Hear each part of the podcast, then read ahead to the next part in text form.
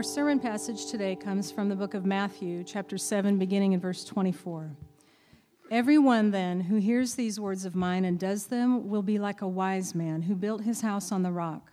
And the rain fell, and the floods came, and the winds blew and beat on that house, but it did not fall, because it had been founded on the rock. And everyone who hears these words of mine and does not do them will be like a foolish man who built his house on the sand. And the rain fell, and the floods came, and the winds blew and beat against that house, and it fell, and great was the fall of it.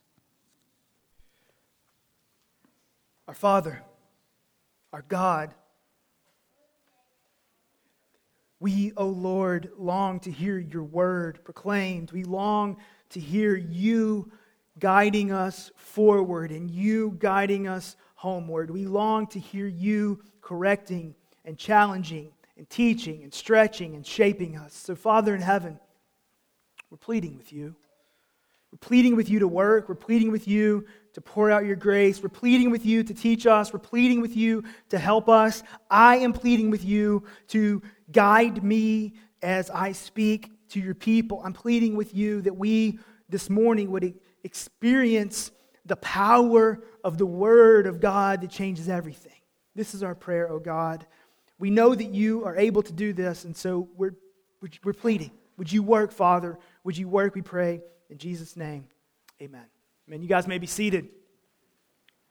If you haven't already, please take your Bible and turn to the book of Matthew in chapter 7. Matthew chapter 7.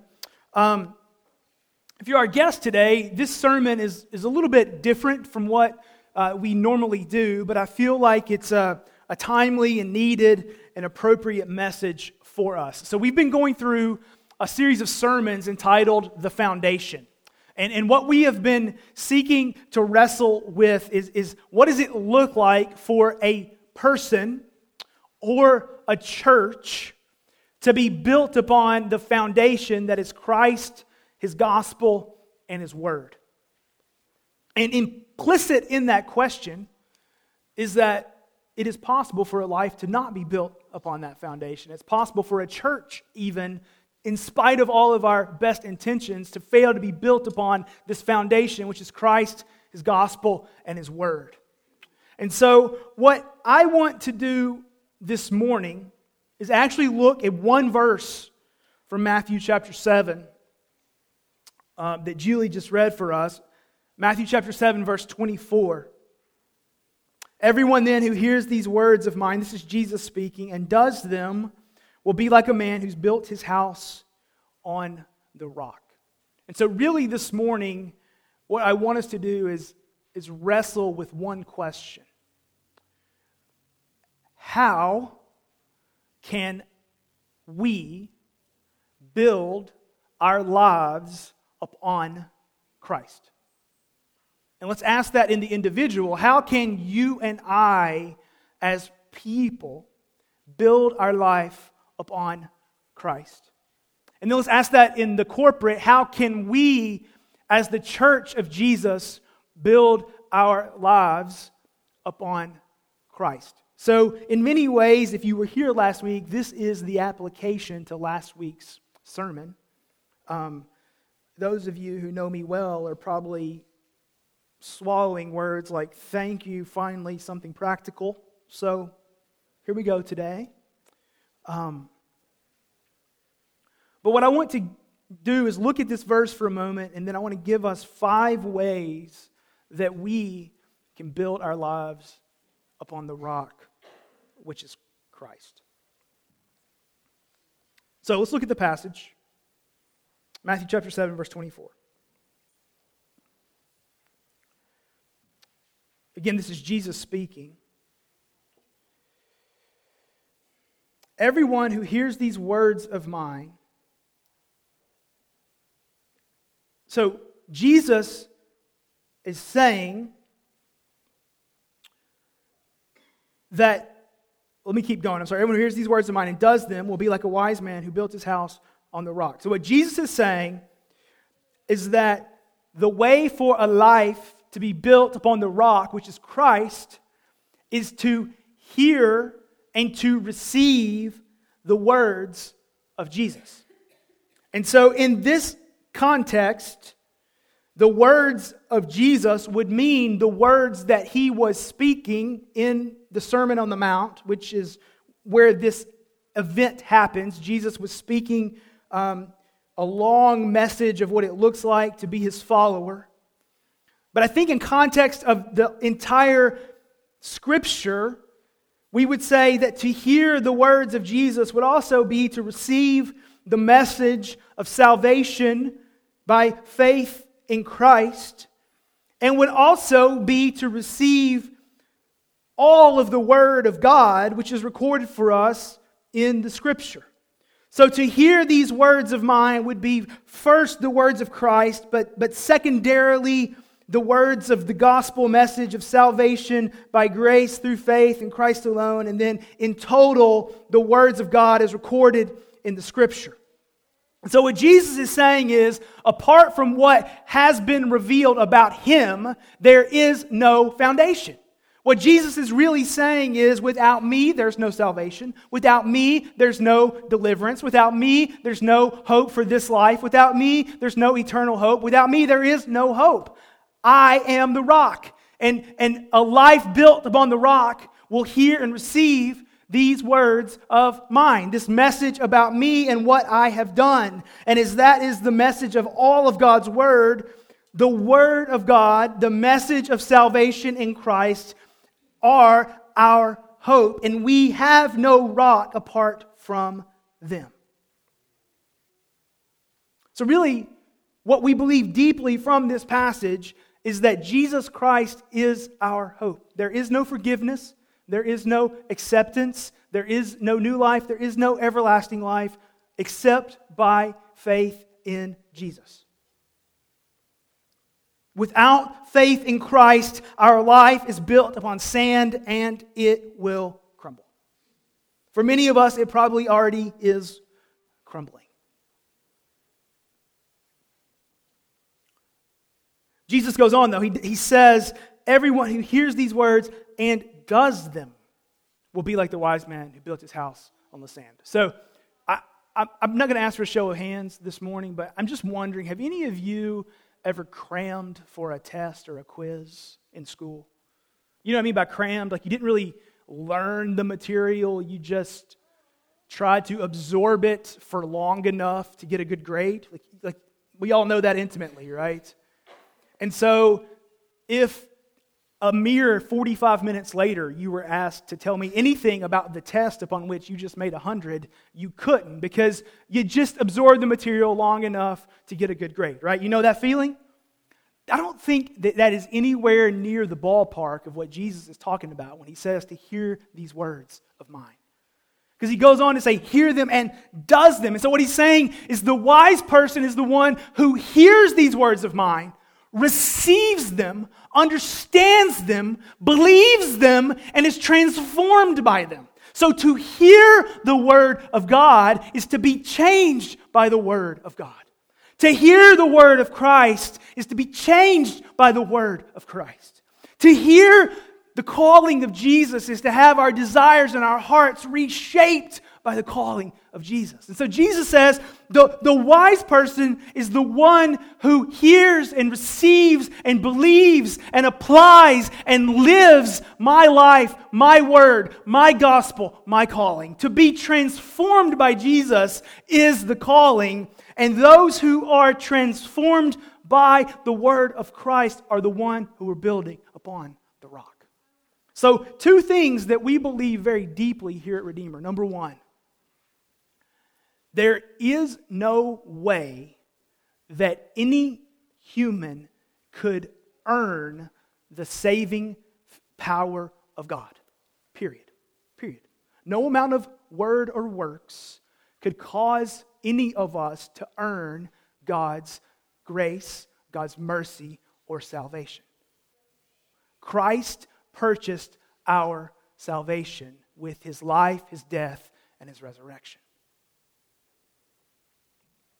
But those who hear this message of salvation and receive it and believe it are also those who are changed by it. And so that's the second thing we believe very deeply here at Redeemer Church, that the God who saves us is also the God who transforms us by his word.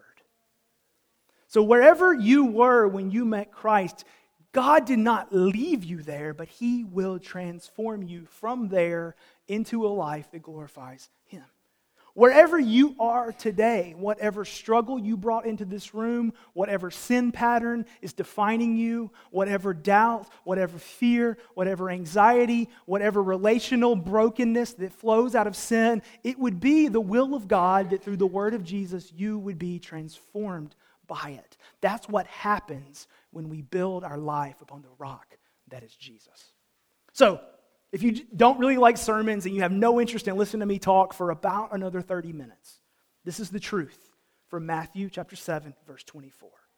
A life built upon Christ will be rooted and depend wholly upon Jesus, the saving power of Jesus, and the Word of God that transforms. That's the calling. So, if you're here today, and maybe you are just visiting, someone drug you in here, you have no idea why crazy people get up on Sunday morning and go listen to people talk. Like if that's you today, let me just say, first of all, I'm so glad that you're here. And what we would plead with you to leave here considering today is, am I willing to hear the word of Jesus the Christ and his call to come and follow him and have everything transformed for my good and for his glory?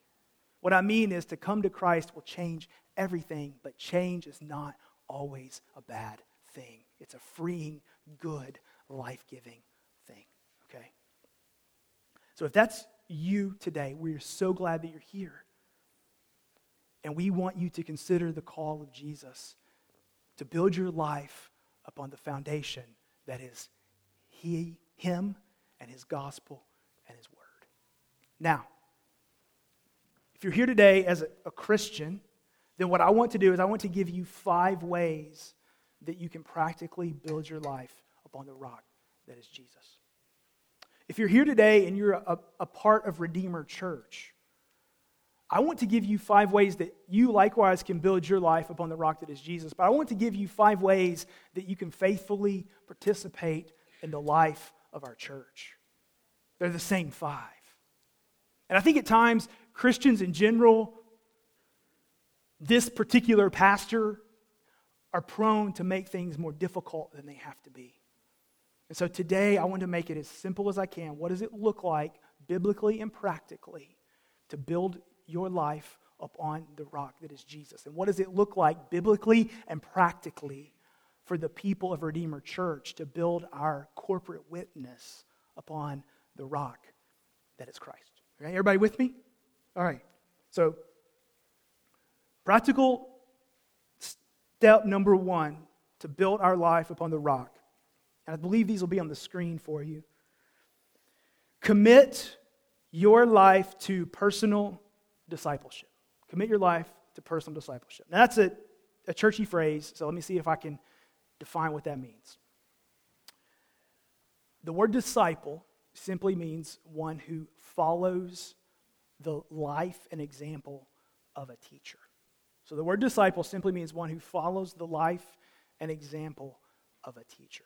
And so to be a disciple of Jesus is to say, Jesus is the one true teacher and the one true Savior whom I will follow, and I will build my life off of his teaching and his example.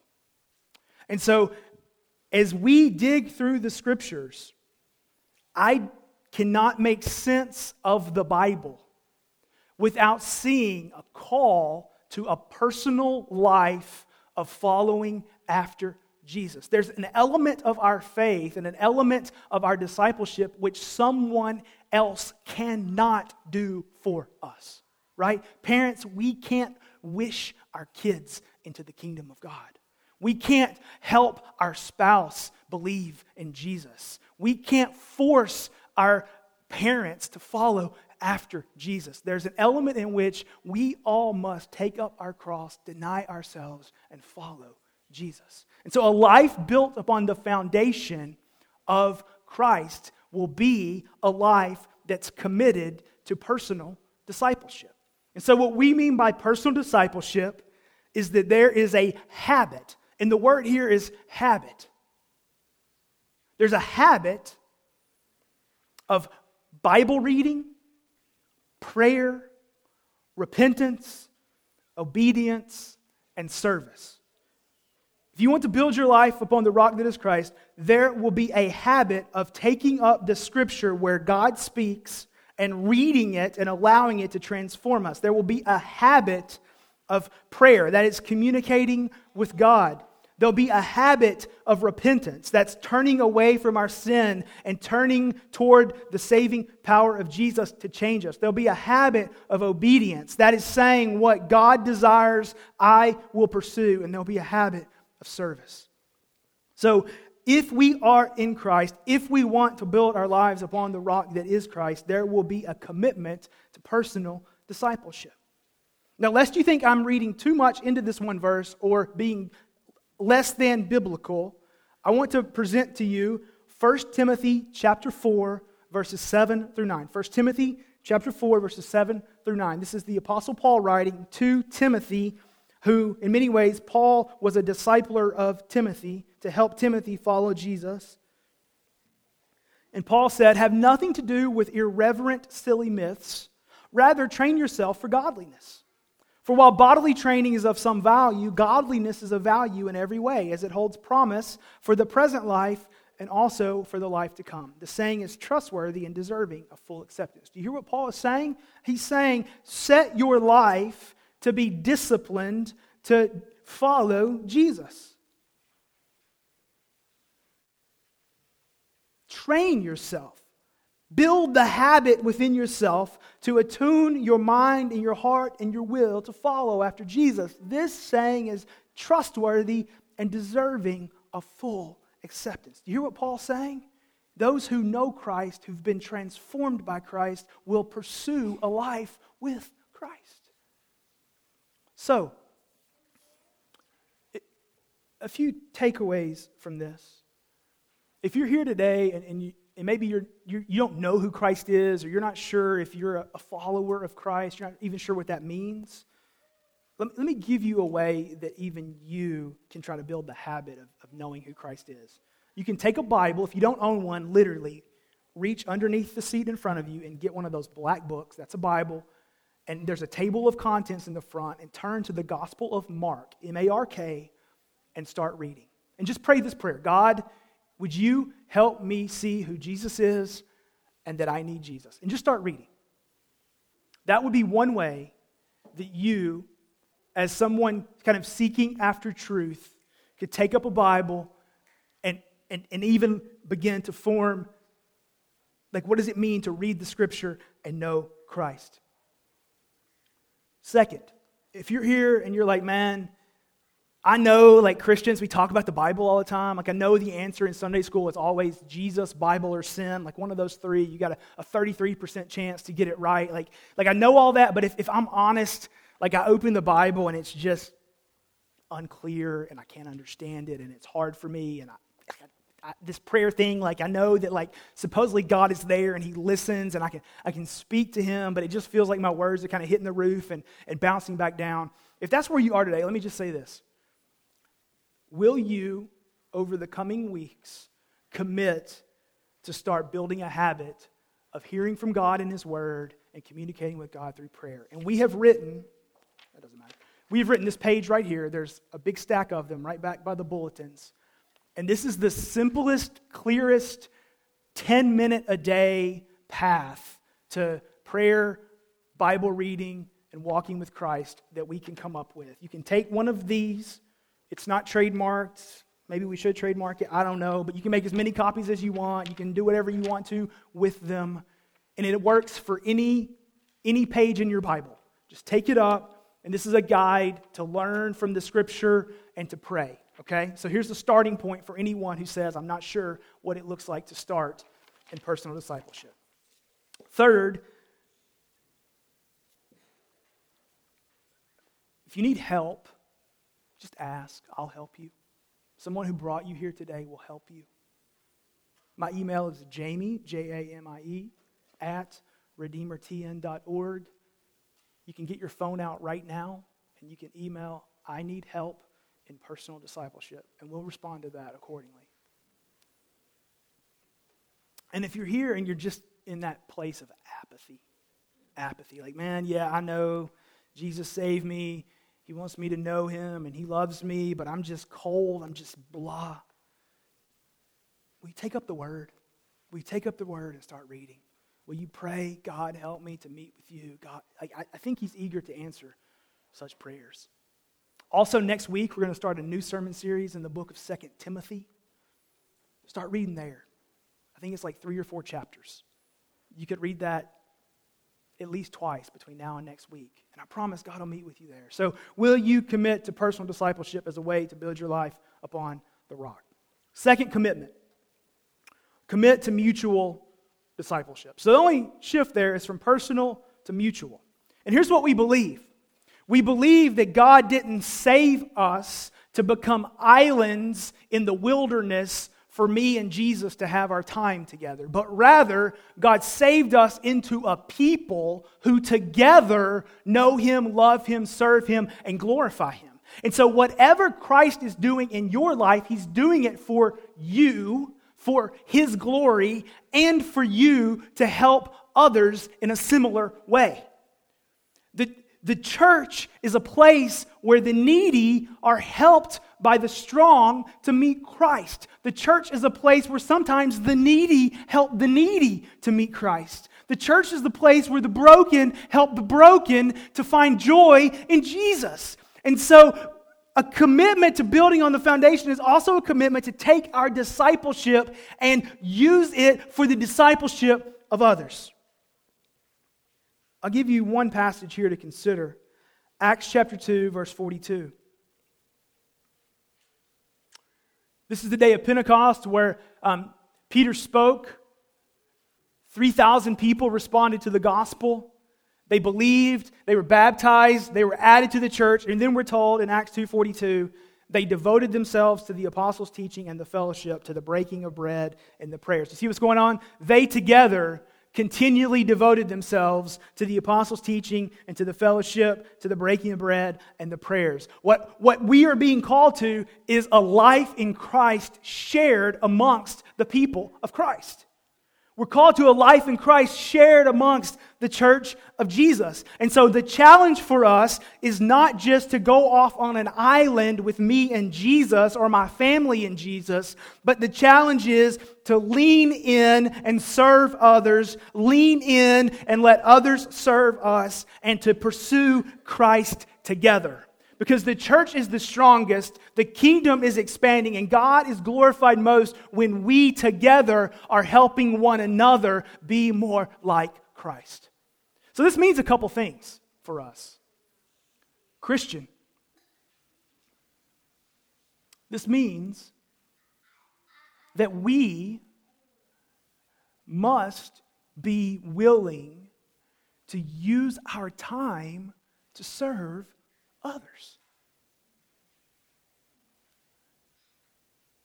Just because my faith is robust and my life feels the blessing of God and my family is okay and I'm doing okay and everything's strong doesn't mean that I just sit back and say, hey, I'm cool. That means that God is pouring his blessing out on me so that others could be blessed through me. And so we must invest in others for the good of their discipleship. Here's the second thing this means. This calling means that we must put down the facade of perfection and the facade of having it all together so that others can see it's okay to need grace and need mercy and need help and be broken.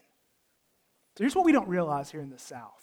Like those of us who get up early on Sunday morning get our Sunday best on. You know, everybody's got their shirts tucked in and got their nicest outfit of the week on, and we all get here on time, and we're sitting down attentively waiting for the service to begin. There's like none of us, but anyways, we'll keep going, okay?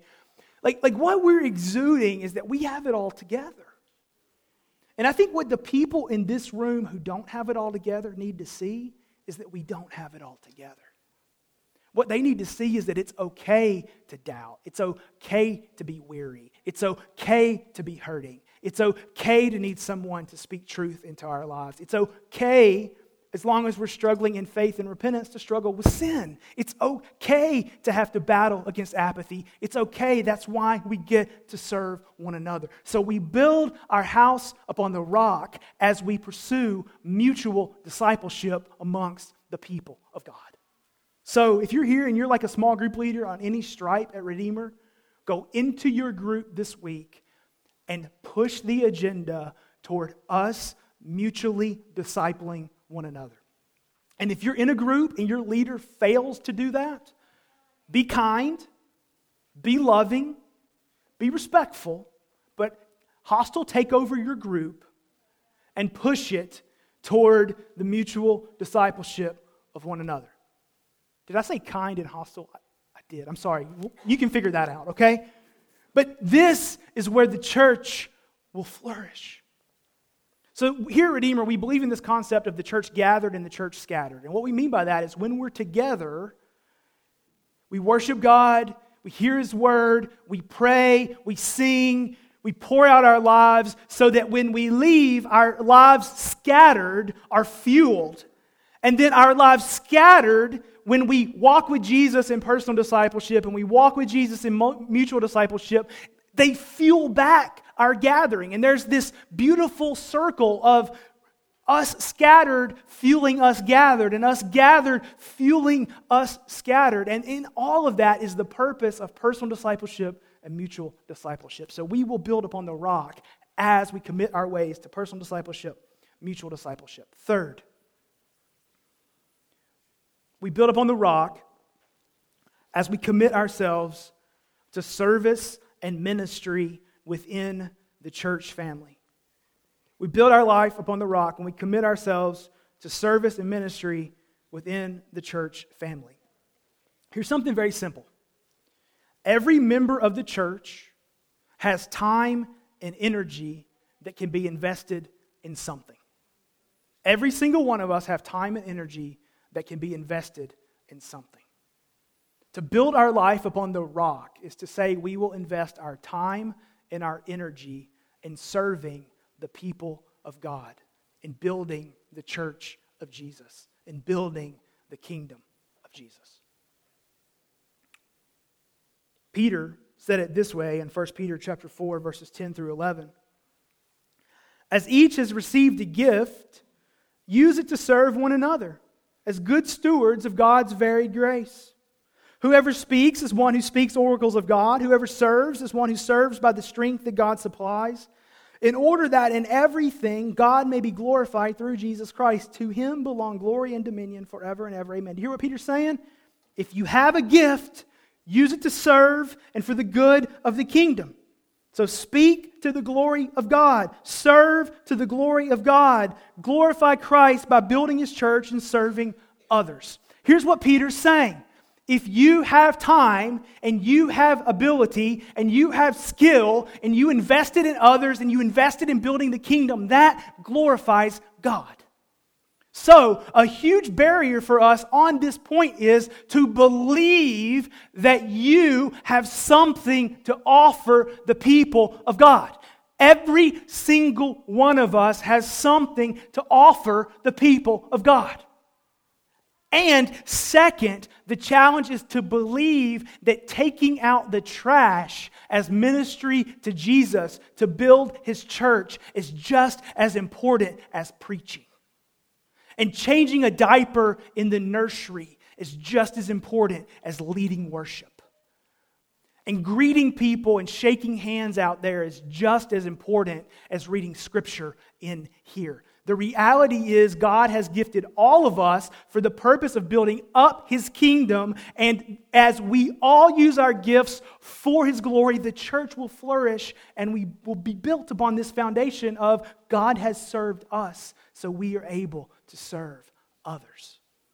So I would just simply call to you, in what ways will you commit to use your time and your energy to build up the people of God?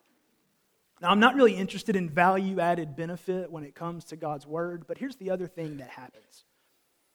When we serve the church, often that fuels our personal discipleship. Because as we serve others and we have to depend upon the Lord, that causes us to go, oh yeah, I have to depend upon the Lord.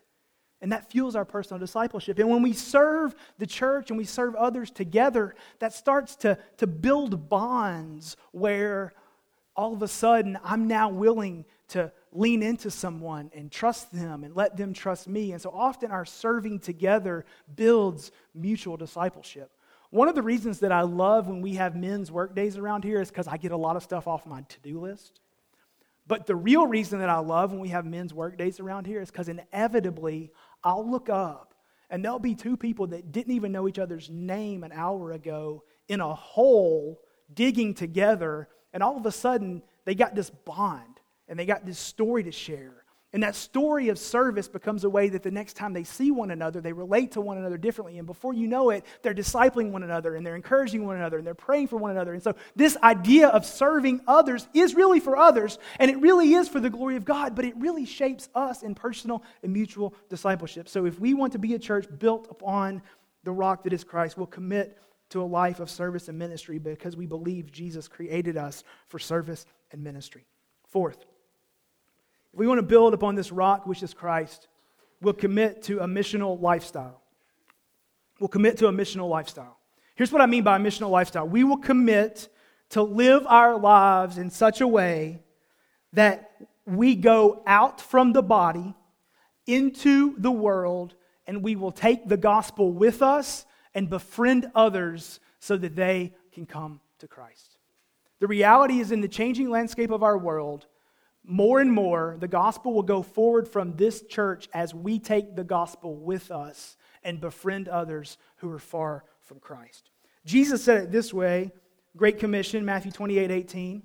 All authority in heaven and earth has been given to me. Go, therefore. The assumptions that we're going to go, all of us, and you don't have to go to Africa to go, and you don't have to go to Appalachia to go. We're going to go and make disciples of all nations. That's all peoples, baptizing them in the name of the Father and the Son and the Holy Spirit, teaching them to observe all that I command you. And behold, I am with you always to the end of the age. What Jesus is saying is, disciples go with the intent of other people becoming disciples. Cool buzzword for that's missional. So we are saying we will commit our way to a Great Commission lifestyle, a lifestyle of taking the gospel outward with the hope of others coming to know Christ through us. So this leads to a couple questions.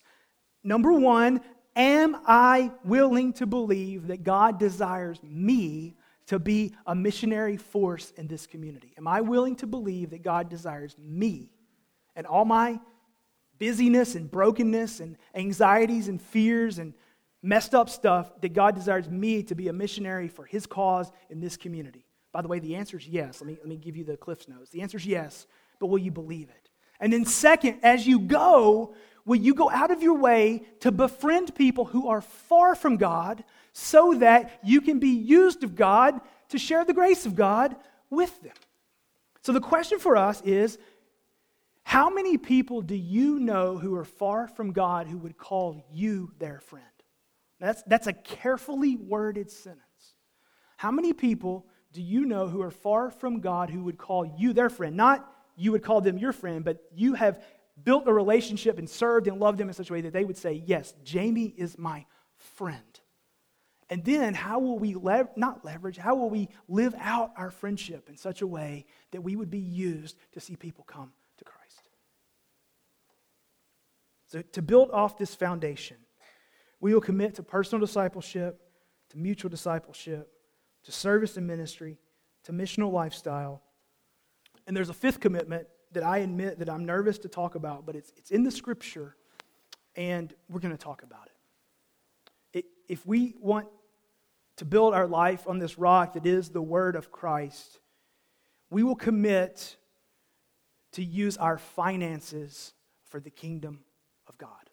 We'll commit to use our finances for the kingdom of God. Now, I want to be really clear. Like, if you've never been to Redeemer before, I think in 8 years, this is the first time I'm preaching about money.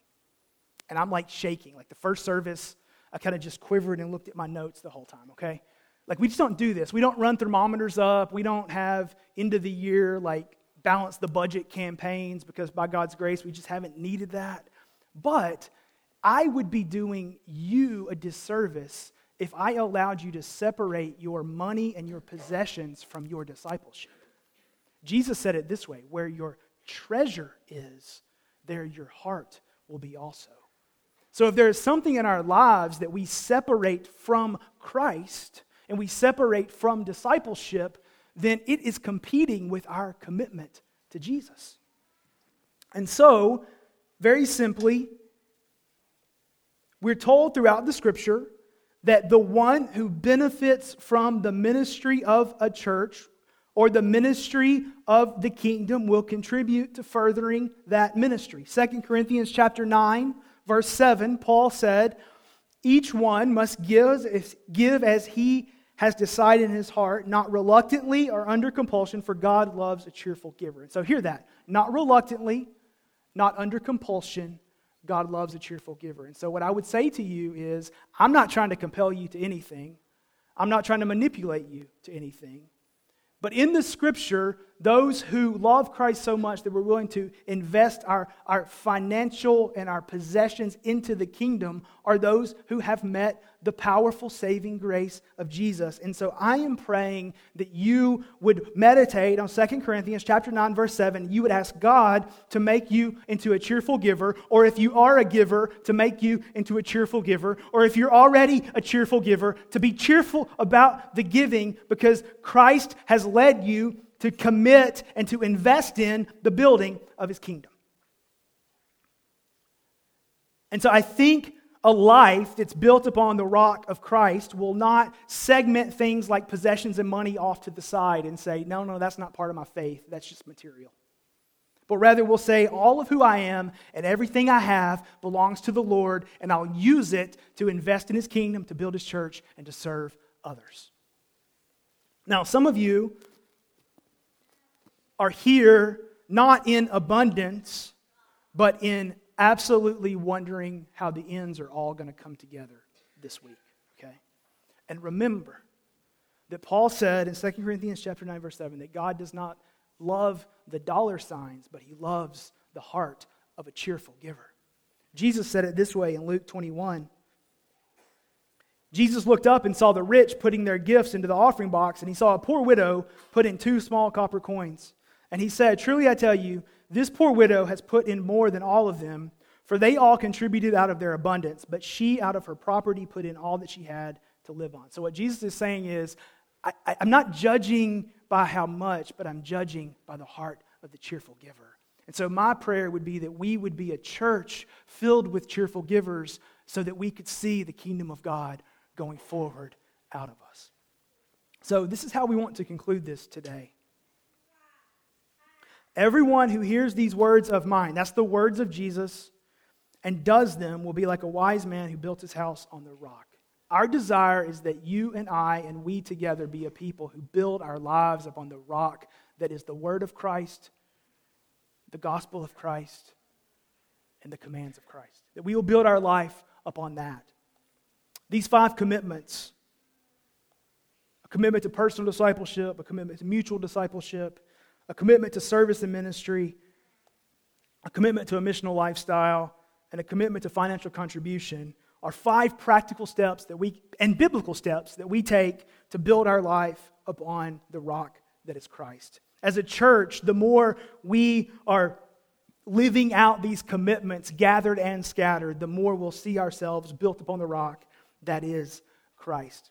And so my prayer, my heart's desire for you is that you would know the joy of a life committed to Jesus and built upon the rock where his Spirit is with you and helping you and forever changing you.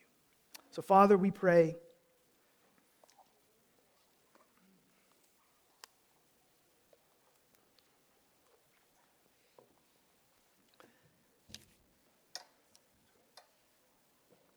that you would teach us.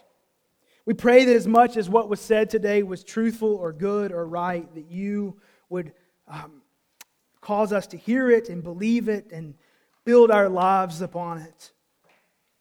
Whatever changes need to be made in our lives today, Lord, we pray that you would lead us to make them. Pray that you would help us to make them. Pray that you would speak to us in power. Pray in Jesus' name. Amen.